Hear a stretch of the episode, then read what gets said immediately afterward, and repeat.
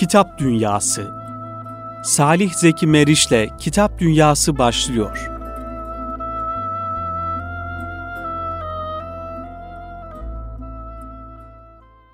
Efendim hayırlı akşamlar diliyoruz Erkam Radyo dinleyenleri. Kitap Dünyası programıyla tekrar birlikteyiz efendim. Bir hafta aradan sonra yine sizlerin karşınızda yepyeni güzel kitaplarla birlikte inşallah programımızın akan dakikaları içerisinde sizler için hazırlamış olduğumuz birbirinden güzel kitaplarımızı yakından tanımaya devam edeceğiz inşallah. Ee, kıymetli dinleyenler, Kitap Dünyası'nın ilk kitabı olarak Erkam yayınlarından çıkan muhterem Osman Nuri Topbaş Hoca Efendi'nin kaleme almış olduğu güzel bir kitaptan bahsederek inşallah programımızı başlatmak istiyoruz. Malumunuz Erkam yayınlarından muhterem Osman Nuri Topbaş Hoca Efendi'nin çıkan kitapları 50'nin üzerinde hatta 55 civarında yayınlanmış eserleri var. Bu kitaplar kısmen hususi olarak telif edilmiş, bir kısmı da Altınoluk dergisindeki e, neşredilen yazılarının bir araya getirilerek oluşturulmuş olan kitaplardan oluşuyor. Şu an programımızın birinci bölümünde inşallah sizlere aktaracağımız e, kitabımız medeniyetimizin fazilet zirvelerinden hizmet ve adabı Erkam yayınlarından neşredilmiş bu kitap. Kitabımız 184 e, sayfa kıymetli dinleyenler ve renkli içerisinde e, spot cümleleriyle ve küçük resimlerle tasarımı daha da güzelleştirilmiş ve hizmeti hizmetin adabının nasıl olması gerektiğini aynı zamanda bir hizmet insanının hususiyetlerini, özelliklerini çok e, güzel bir şekilde anlatan bir kitap. Hizmet Adabı kitabının arka kapak yazısını şöyle sizlere takdim etmeye çalışalım inşallah. Gerçek bir sevginin en büyük alameti fedakarlıktır. Seven, sevdiğinin yolunda fedakarlık yapmayı, sevgisi ölçüsünde bir zevk ve vazife olarak telakki eder. Bu bakımdan mümin bir yüreğin, yaratanı hürmetine bütün mahlukatı şefkat ve merhametle kuşatıp kucaklaması icap eder. Kardeşlik duygularının zayıfladığı, içtimai huzur ve sükunun kaybolduğu, kin ve husumetin çoğaldığı zamanımızda ciddi bir infak ve hizmet seferberliğine ihtiyaç vardır. Fakat ne yazık ki bugün içinde bulunduğumuz toplumda bir taraftan içtimai ve iktisadi buhranlar, diğer taraftan da fertlerin ekseriyetle maddeye ram olması sebebiyle en çok unutulup ihmal edilen hususların başında dinin mali fedakarlıklarla ifa edilen yönü bulunmaktadır. Bu hususla ilgili ilk akla gelenler ise zekat, infak gibi vecibelerle vakıf gibi şefkat müesseseleridir.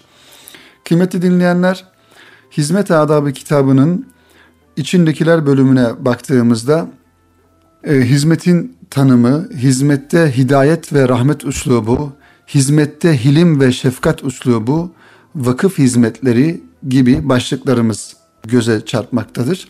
Hakikaten bir hizmet ehlinin sahip olması gereken hususiyetlerden bir tanesi üslubunun ne kadar düzgün ve güzel olması, hizmete e, layık olabilmesi ve bir rahmet üslubu içerisinde olabilmesi. Tabii ki hizmetin birçok alanı, birçok e, yönü mevcut. Bir insanın Cenab-ı Hakk'ın yolunda e, Efendimizin ve İslam'ın bizden istemiş olduğu hususlarda, konularda her yönüyle hizmet e, şuur içerisinde olabilir ve hizmeti devam ettirebilir. Ancak tabii ki bu hizmeti e, eda ederken, yaparken yine Kur'an'ın ölçüsü, Peygamber Efendimizin ölçüsü dikkate alınması gerekiyor. Bunlardan kitabımızın da başında ifade edildiği gibi bir rahmet üslubu içerisinde, bir şefkat üslubu içerisinde ve hizmette bir yumuşaklık içerisinde hizmetin yapılması gerektiği. Ee, Tabi devamında hizmette edep ve ölçülerin ne olduğu anlatılıyor kitabımızda. E, birincisi tabii bu hedef ve ölçülerin başında kişinin e, hizmet eden insanın ya da hizmete talip olacak olan insanın e, bu hizmetin ehemmiyetini idrak etmesi gerekiyor. E, ve bu ehemmiyet idrak edildikten sonra da e, hizmetin daha güzel olabilmesi ve e, istenilen kıvamda olabilmesi noktasında ise hizmet insanının kalbi e, bir kıvamda manevi hasletlerle zinetlenmiş bir kalbe sahip olması gerekiyor kıymetli dinleyenler. Tabi kalbin daimi bir şekilde Cenab-ı Hak'la beraber olması ve Allah Resulü'nün muhabbetiyle dolu olması aynı zamanda din kardeşlerine veya kendisinin dışındaki diğer insanlara muhabbet dolu bir kalbe sahip olması e, ayrıca son olarak da kişinin kalbinin Cenab-ı Hak'tan dolayı yani yaratı, yaratandan dolayı yaratılana şefkat, sevgi ve muhabbetle dolu olması gerekiyor. Tabi bu kıvamda olan bir kalbin, e, kalp sahibinin hizmetinin e, durumu, hizmetinin kalitesi şüphesiz çok daha farklı olacaktır. Kıymetli Erkam Radyo dinleyenleri, e, kitabımızın devam eden başlıklarında tabii ki e, ihlas ve istikameti muhafaza etmek, şefkatli, merhametli ve affedici olmak, istişare ile hareket etmek ki hizmette en önemli hususlardan bir tanesi istişare ile hareket etmek. Yani aklımıza geldiği şekilde ya da bizim görebildiğimiz boyutlarıyla yapmış, yapacağımız hizmetleri kendi başımıza e, bir takım kararlar vererek yapmaktan ziyade e, bu konuda e, tecrübe sahibi olan, bu konuda e, bilgi ve donanım sahibi olan insanlarla istişare halinde hizmeti daha güzel bir şekilde daha e, iyi noktalara getirebilme adına istişarede bulunmak gerekiyor. Diğer bir husus hizmet edilecek olan e, muhatapların çok iyi tanınması. Yani karşımızdaki kitlenin hangi e, e, yaş grubunda olursa olsun, hangi e, düşüncede olursa olsun o muhatabı çok iyi tanımak ve en güzel hizmetin ne şekilde ulaşabileceğini e, idrak edebilmek, e, onun ondan sonra da hizmeti ona göre ulaştırabilmek. E, Tabi başta da ifade ettiğimiz gibi kıymetli dinleyenler, hizmetin birçok alanı söz konusu. Yani bir insan e, malından infak ederek hizmet edebilir, e, bilgisinden infak ederek hizmet edebilir e, Kur'an-ı Kerim eğitimi vererek Kur'an-ı Kerim eğitimine destek olarak e, hizmetlerde bulunabilir. Müesseselere destek olabilir. Kur'an e, eğitimi yapan ya da ilim tahsil eden insanlara, öğrencilere, hocalara, bu yolda kendisini feda etmiş olan insanlara bir yönüyle destek olarak e, hizmetlerde bulunabilir. Tabi e, Cenab-ı Hak kulu yarattıktan sonra yani bizleri yarattıktan sonra başıboş bırakmamış başıboş bırakmadığı gibi de her yapmış olduğumuz fiilden, yapmış olduğumuz amelden de Rabbimiz bizi hesaba çekecektir. Dolayısıyla bir müminin e, dünyaya gelişinden, e, dünyadan göç edişine kadar aklı ve idraki yerinde olduktan sonra bütün yapmış olduğu fiiller, hareketler e, bir hizmet şuuru ile yapıldıktan sonra bir ibadet e, halini almış olur. Ama Tabii ki bir mümin dünyaya bir gaye ile gelmiş durumda. Yani Cenab-ı Hak bir Müslümanı, bir insanı daha doğrusu dünyaya başıboş bir şekilde nefsi arzularını tatmin ve e, gönlüne göre bir yaşama şeklinde değil de e, kendisinden istemiş olduğu bir takım e, em, e, emirler, fiiller, ameller söz konusu. Dolayısıyla mümin bunları bir hizmet şuuruyla yaptıktan sonra ömrünün bütünü sonuna kadar e, bir hizmet e, içerisinde geçmiş olur. Tabi son olarak şunu da ifade edelim kıymetli dinleyenler. Hizmette iyi örnek olmaya çalışmak. Yani hizmet insanı bir yönüyle misyon insanı. Yani e, neyin misyonunu taşımış oluyor? Kur'an'ın misyonunu, İslam'ın misyonunu, Efendimiz Aleyhisselatü Vesselam'ın misyonunu taşımış oluyor. Dolayısıyla bir e, temsil noktasında olan bir hizmet insanı e, en iyi şekilde örnek olmak durumunda. Hareketleriyle, tavırlarıyla, yaşantısıyla, konuşmasıyla, etrafındaki insanlarla sosyal e, ilişkileriyle alakalarıyla e, çok güzel bir örnek olmak durumunda eğer böyle bir misyonu taşıdığını e, düşünüyorsa.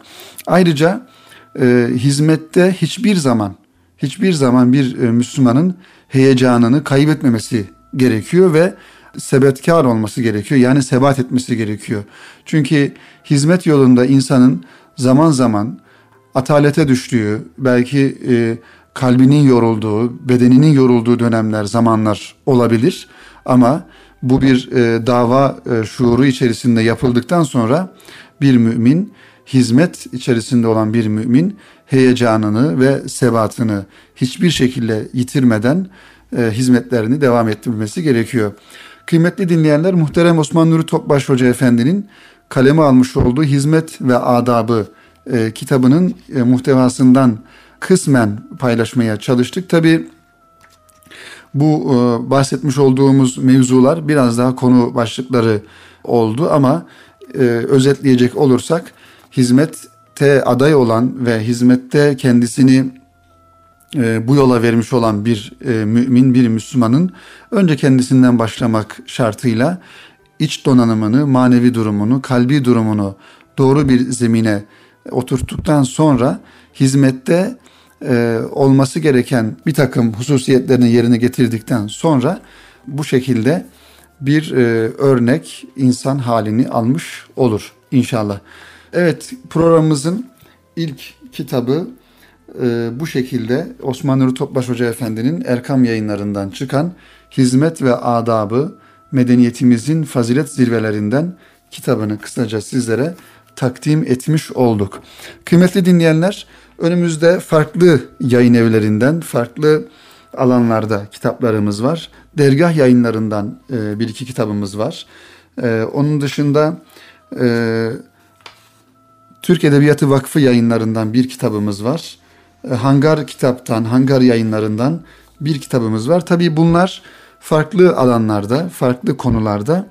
E, ben şöyle müsaadenizle programımızın birinci bölümünün ikinci kitabı olarak e, Türk insanının ve ülkemizin yakından tanımış olduğu özellikle yakın dönemin fikir hayatına damgasını vuran ve birçok öğrenci yetiştiren, entelektüel, münevver insan yetiştiren kendisi de Cumhuriyet döneminin özellikle Osmanlı'nın yıkılışından sonra Cumhuriyet döneminin en zor dönemlerinde e, bir münevver olan, bir aydın olan e, Nurettin Topçu Hoca ile ilgili hazırlanmış bir e, kitaptan bahsetmek istiyorum inşallah. Türk fikir dünyasının anahtarı Nurettin Topçu hakkında Mehmet Birgül'ün hazırlamış olduğu bir biyografik bir kitap. Kitabın e, ismi İrade, Hareket, İsyan, Nurettin Topçu'nun entelektüel biyografisi. Mehmet Birgül ve dergah yayınlarından çıkmış. 451 sayfa.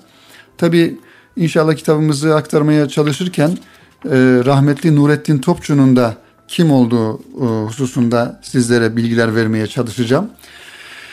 Ee, bir yazarın anlaşılmasında kıymetli dinleyenler kendi yazdığı eserler kadar onun üzerine yazılmış yazıların, biyografilerin ve hatıraların etkisi de büyüktür. Yani bir yazarı e, tanıma noktasında birinci olarak yazarı tanıdığımız zaman yazmış olduğu eserlerin fikri ağırlığını e, çok daha kolay bir şekilde anlayabilir ve kavrayabiliriz.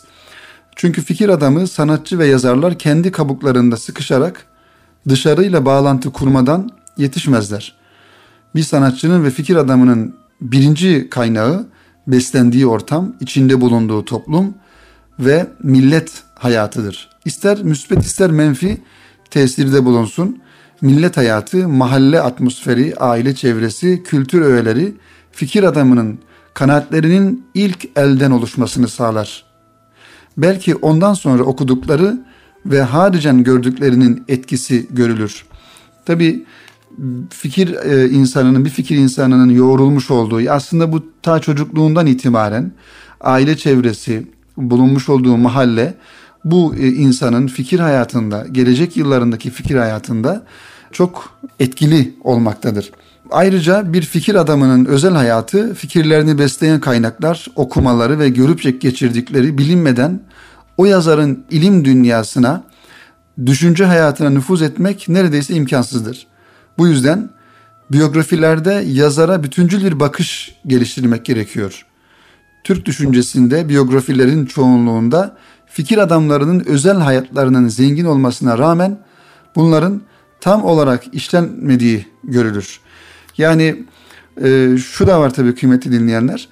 E, biyografiler e, başta da ifade ettiğimiz gibi e, hem bir örnek olması noktasında, bir model olması noktasında önemli. Ancak tabii bizim Türk kültür hayatında belki birçok e, önemli yazarımızın kitaplarını, yazdıklarını biliyoruz ama yazarın hakkında e, çok detaylı bilgilere ulaşabileceğimiz eserler ortaya konulmuyor. Tabii bu bir eksiklik e, ama konulduğu kadarıyla da o yazar hakkında bilgiye, malumata ulaşmış oluyoruz ve o yazarın kitaplarını kendisi hakkında edindiğimiz bilgilerden sonra çok daha farklı bir anlam büründürerek okumuş oluyoruz. Mesela Üstad Necip Fazıl'ın e, yaklaşık 70 e, tane yazmış olduğu kitaplarını bir e, öylesine okumak var. Bir de Üstad Necip Fazıl'ın e, misyonunu, fikir hayatını ve aynı zamanda yaşamış olduğu devirdeki ifa etmiş olduğu görevi ya da o, o misyonu bilerek okumak var. Dolayısıyla bir yazarı e, hatta şahsen tanıdığınız zaman, bizatihi tanıdığınız zaman e, okuduğunuzda onun kitabını sanki satırlar arasından onun sesi sizin kulağınızda çınlıyor ve bizzat onun ağzından dinliyormuş gibi okuyorsunuz. Bu da tabii ki çok daha tesirli oluyor. Evet işte şu an sizlere takdim etmeye çalışmış olduğumuz e, bu Nurettin Topçu ile alakalı entelektüel biyografi kitabı Mehmet Birgül'ün dergah yayınlarından çıkan ve Nurettin Topçu'nun biyografisinin ele alındığı İrade, Hürriyet, İsyan bir biyografide olması gereken özelliklerin hemen tümünü ihtiva ediyor. Tabi e, kitap normalde iki cilt olmasına rağmen birinci cildi yayınlanmış. Bizim de şu an e, mevzu bahis etmiş olduğumuz birinci cildi. İnşallah kısa sürede ikinci cildi okuyucusuna ulaşacak. Son dönem mütefekkirlerinden Nurettin Topçu'nun fikir hayatını ele alan kitabın en bariz özelliği onun isyan ahlakı sistemine giden yolu, bu yolu inşa etmesini sağlayan unsurlarla birlikte ele almasıdır. Evet, Mehmet Birgül emek vererek Topçu ile ilgili tüm kaynakları elden geçirmiş, onun talebeleriyle görüşmeler yapmış, eserlerini titizlikle incelemiş ve ortaya bir fikir adamının bir dava adamının entelektüel serüvenini çıkarmış.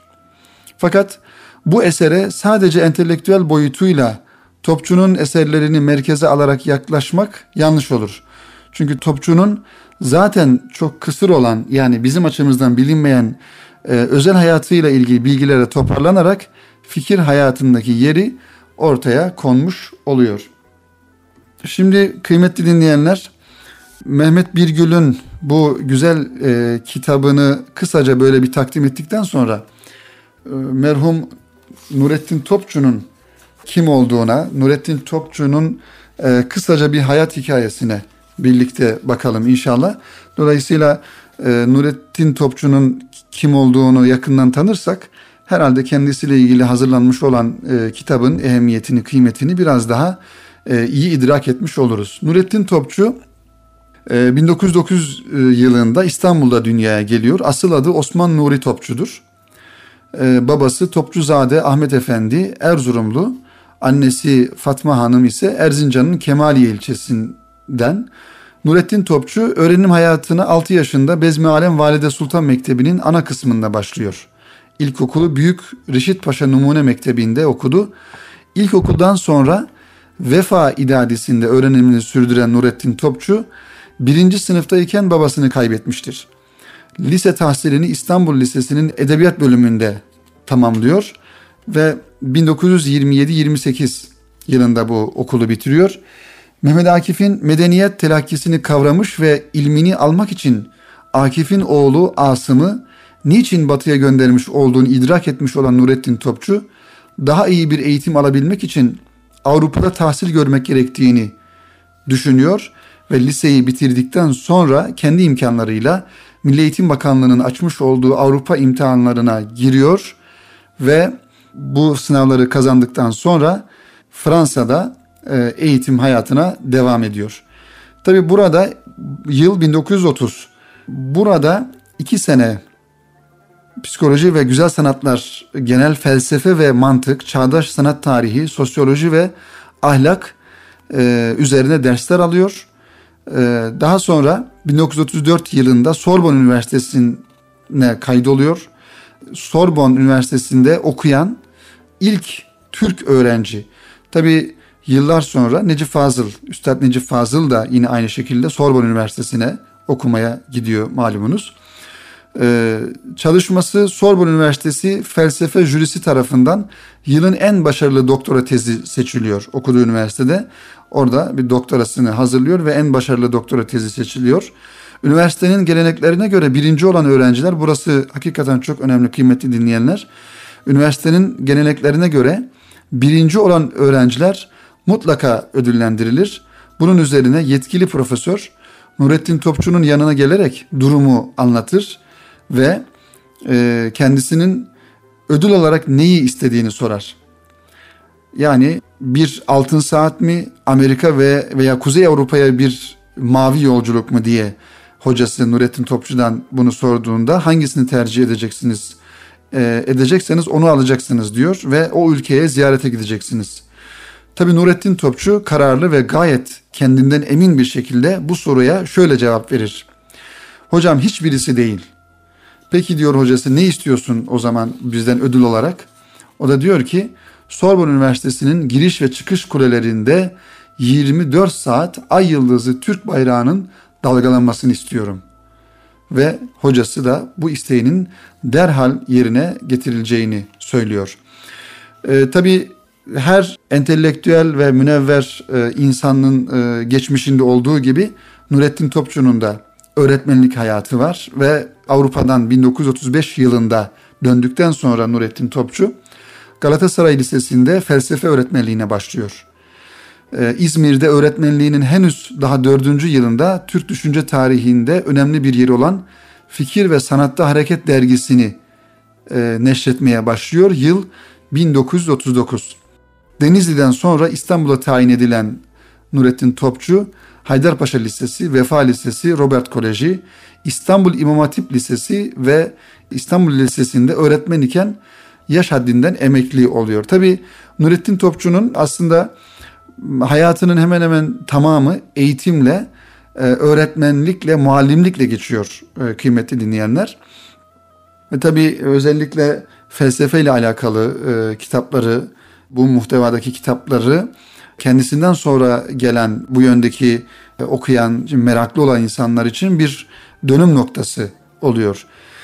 Tabi milletimizin son dönemde yetiştirmiş olduğu önemli fikir ve aksiyon adamlarından biri olan Nurettin Topçu'nun hayatını sık sık idealize ettiği mesuliyet duygusunun yoğun baskısı altında Anadolu'da Türk milletinin yeniden dirilişinin ilham kaynaklarını arayacak münevver bir zümre meydana getirmeye çalışmıştır Nurettin Topçu.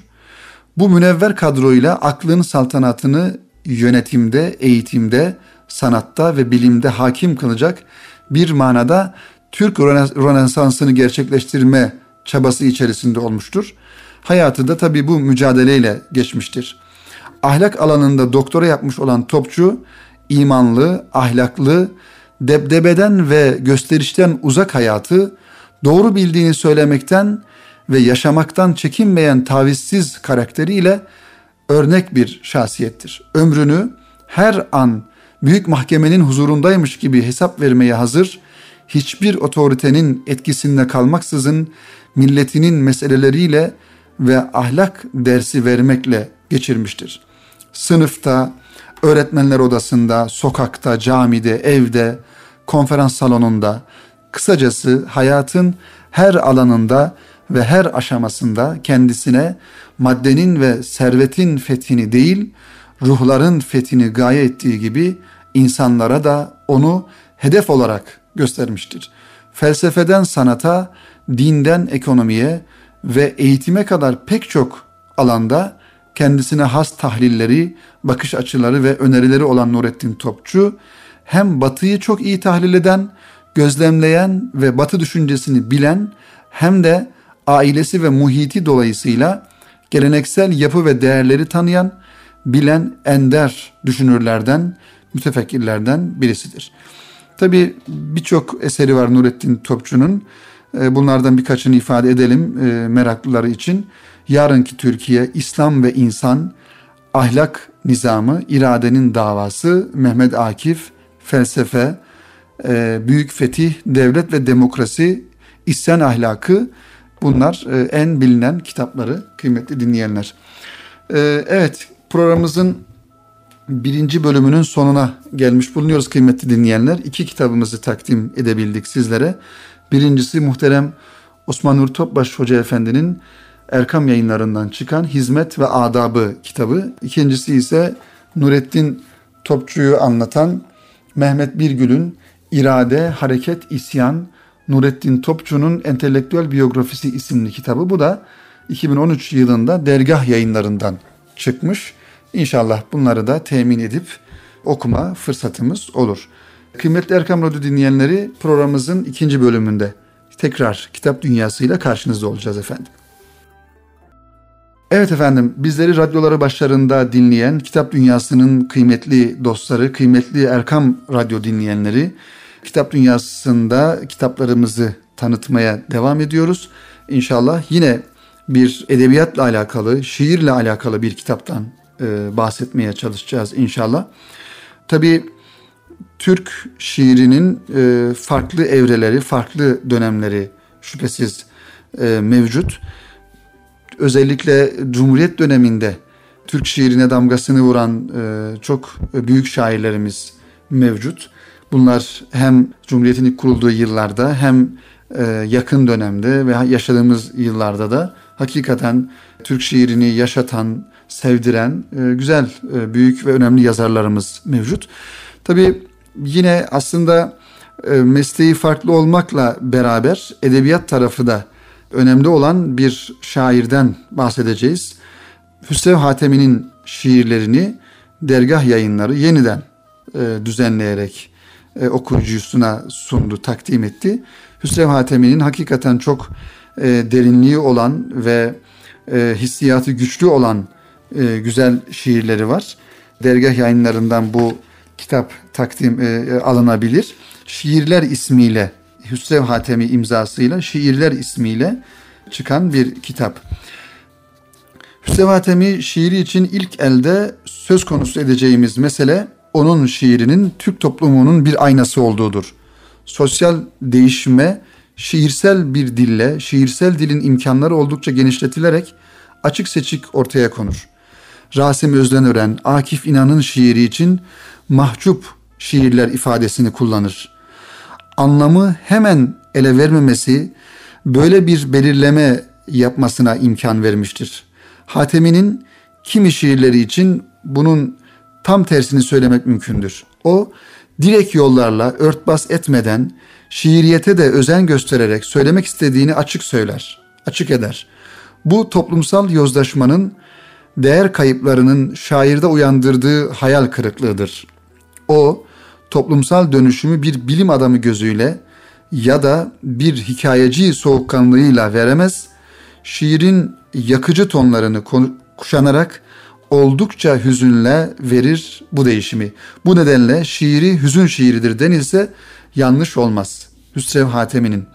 Tabi Hüsrev Hatemi e, aslında bir hukukçu kimliği var ama şiiri de çok güçlü başta da ifade ettiğimiz gibi tarih seyri içerisinde kültürel bir müdahaleye maruz kalmış bu toplumun yaşadığı kırılmadan sonra edindiği huyları benimsemeyen şair bunu şiirinde yüksek perdeden dile getirir.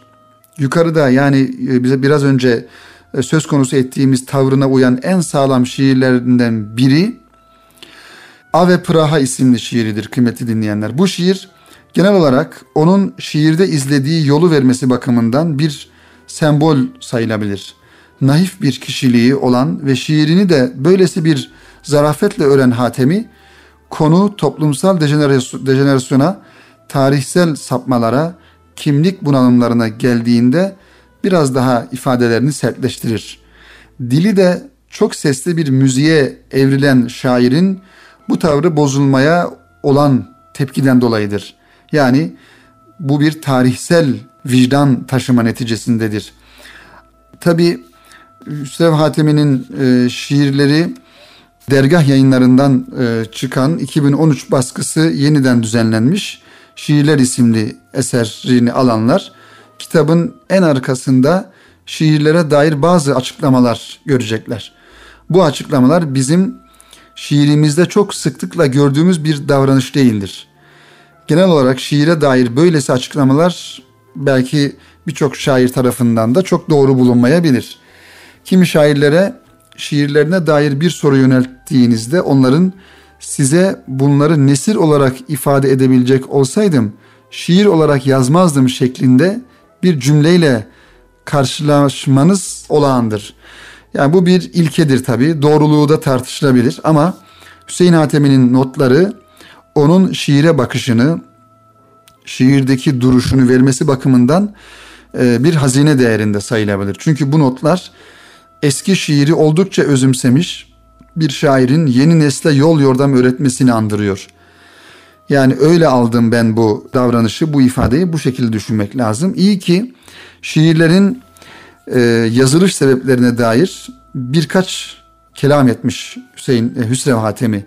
Böyle olmasaydı onun şiirinden azami düzeyde nasıl istifade edebileceğimizi bilemezdik. Gelenekle nasıl irtibat kurulacağını, onunla nasıl e, çarpışılacağını, onu severek nasıl mağlup edileceğimizi anlayamayacaktık belki de. İşte bu notlar sayesinde Hüsrev Hatemi'nin şiire dair notları sayesinde, düşünceleri sayesinde biz de bunu öğrenmiş oluyoruz. Kıymetli dinleyenler tabi şiir ve edebiyat ilgi isteyen bir alandır.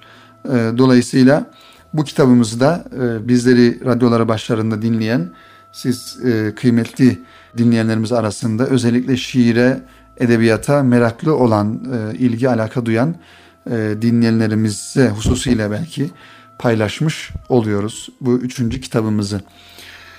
Evet, şimdi son kitabımıza şöyle bir bakalım. Yazma Hikayeleri isimli Duran Boz'un kaleme almış olduğu bu da Hangar kitaptan çıkan yazma hikayeleri. Yani yazının daha doğrusu yazarların e, yazmayı nasıl e, ne zaman başladıkları, nasıl başladıkları ve ne şekilde yazdıkları noktasında Türk edebiyatında özellikle son dönem Türk edebiyatında e, yazarların dünyasından bir takım yazarlarda örnek alarak e, bunların nasıl e, yazı hayatına başladıklarını anlatan bir kitap. Bu Duran Boz'un editörlüğünde hazırlanmış. E, burada tabi bu kitapta Rasim Özdenören'den Ali Emre'ye, Ahmet Edip Başaran'dan Arif Ay'a kadar uzanan geniş bir liste de onların yazı hayatlarına, yazı hayatlarının hikayelerine bir yönüyle şahitlik ettiriyor bizi. Tabi e, bir işin nasıl yapıldığına dair bir soru o işin doğasına göre bir cevap bulabilir. Her işin belli alışkanlıkları, e, belli formülleri, belli yöntemleri vardır. Ancak yazmak konusunda kimse bir formül beklememeli. Yani e, yazmanın bir matematiksel ifadesi söz konusu değil. Yazmak bu çabanın formülü olmadığı bilgisine varmaktır aynı zamanda insan ruhunun, kalbinin ve aklının hareketlenmesiyle ortaya çıkan bir eylemdir yazmak. Bunun dışında farklı türdeki her açıklama e, kişilerin ya da yazarların kendi düşünceleri, kendi e, hususi düşünceleriyle alakalıdır. Kişiler kendi yazı tecrübelerini aktarırlar. Bu onların kendi hikayelerinin bir e, parçası veya devamıdır. Başka bir hikayeye tatbik edilebilirliği ise azdır. Mesele böyle olmakla birlikte yazmakla ilgili belli konular tabii ki genelleştirilebilir. Örneğin yazmanın yanı sıra okumak gerekiyor. Yine yazma işinin sürekliliğinin sağlanması için belli bir yazma sıcaklığının korunması, yazmaya ilişkin ilginin diri tutulması anlamında e, önem taşımaktadır. Tabii kıymetli dinleyenler her e, yiğidin bir yoğurt yiyişi vardır. Hani atasözlerimizden e, bize intikal eden güzel bir atasözümüz. E, her yazarın kendisine göre bir yazı hayatı, yazı tarzı e, şüphesiz vardır ama bu konuda yani yazma konusunda e, özellikle e, ortak olarak kabul edilebilecek bir takım e, kriterler de söz konusudur. Hal böyle olunca e, yazmaya hevesli olan bir insanın ya da yazarlığa soyunmuş olan bir insanın e, yazı hayatının e, canlı ve dili olabilmesi için sürekli yazması gerekiyor.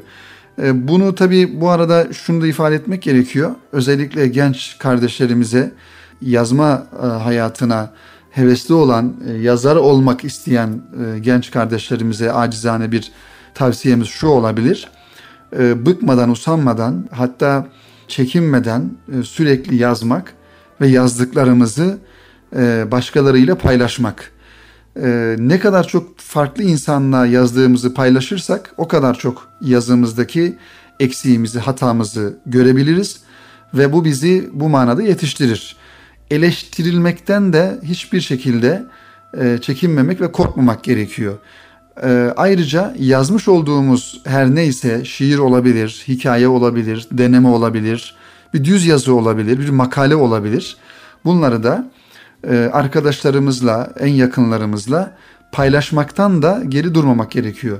Belli bir zaman sonra bu yazı hayatı kıvama bir kıvama geldikten sonra da bunları e, ilgili dergilere, gazetelere veya bu manadaki kültür dokümanlarına, kültür çalışmalarına da göndermek gerekiyor. Bundan da geri durmamak gerekiyor.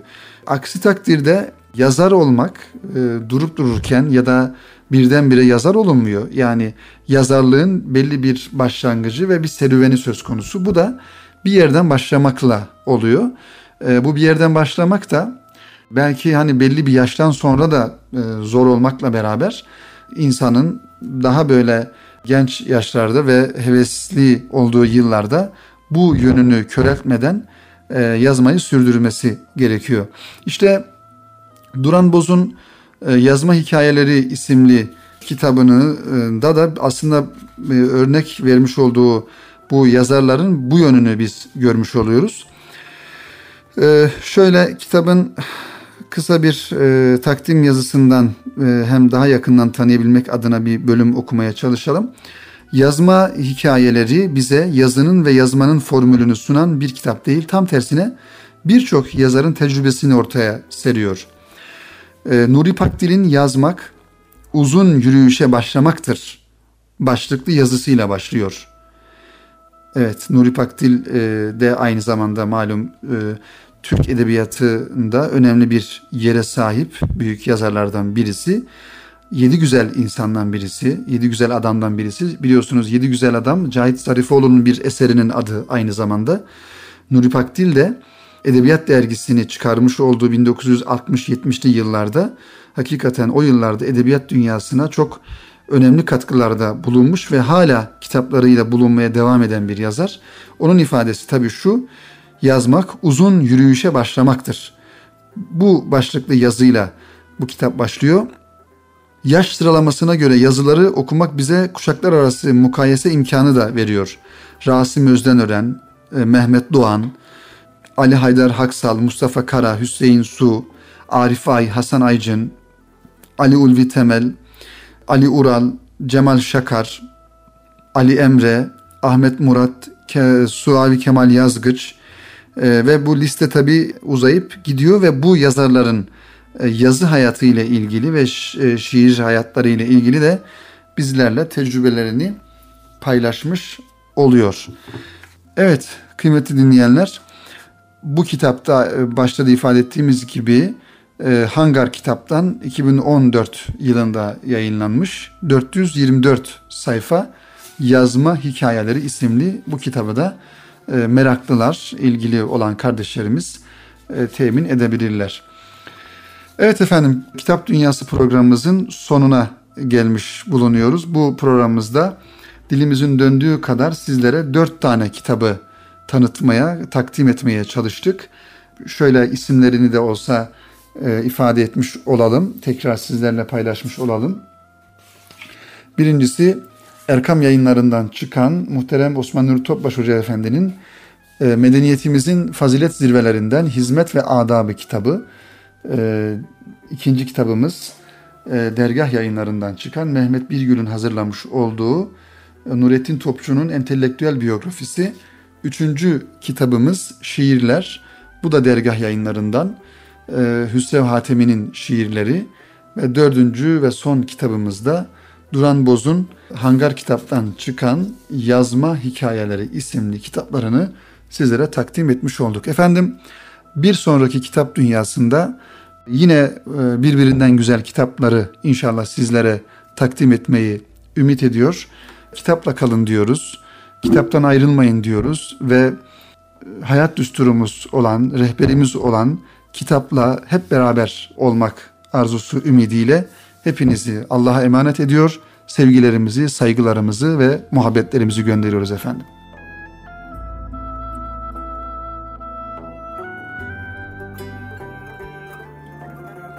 Erkam Radyo'da Salih Zeki Meriç'te Kitap Dünyası programını dinlediniz.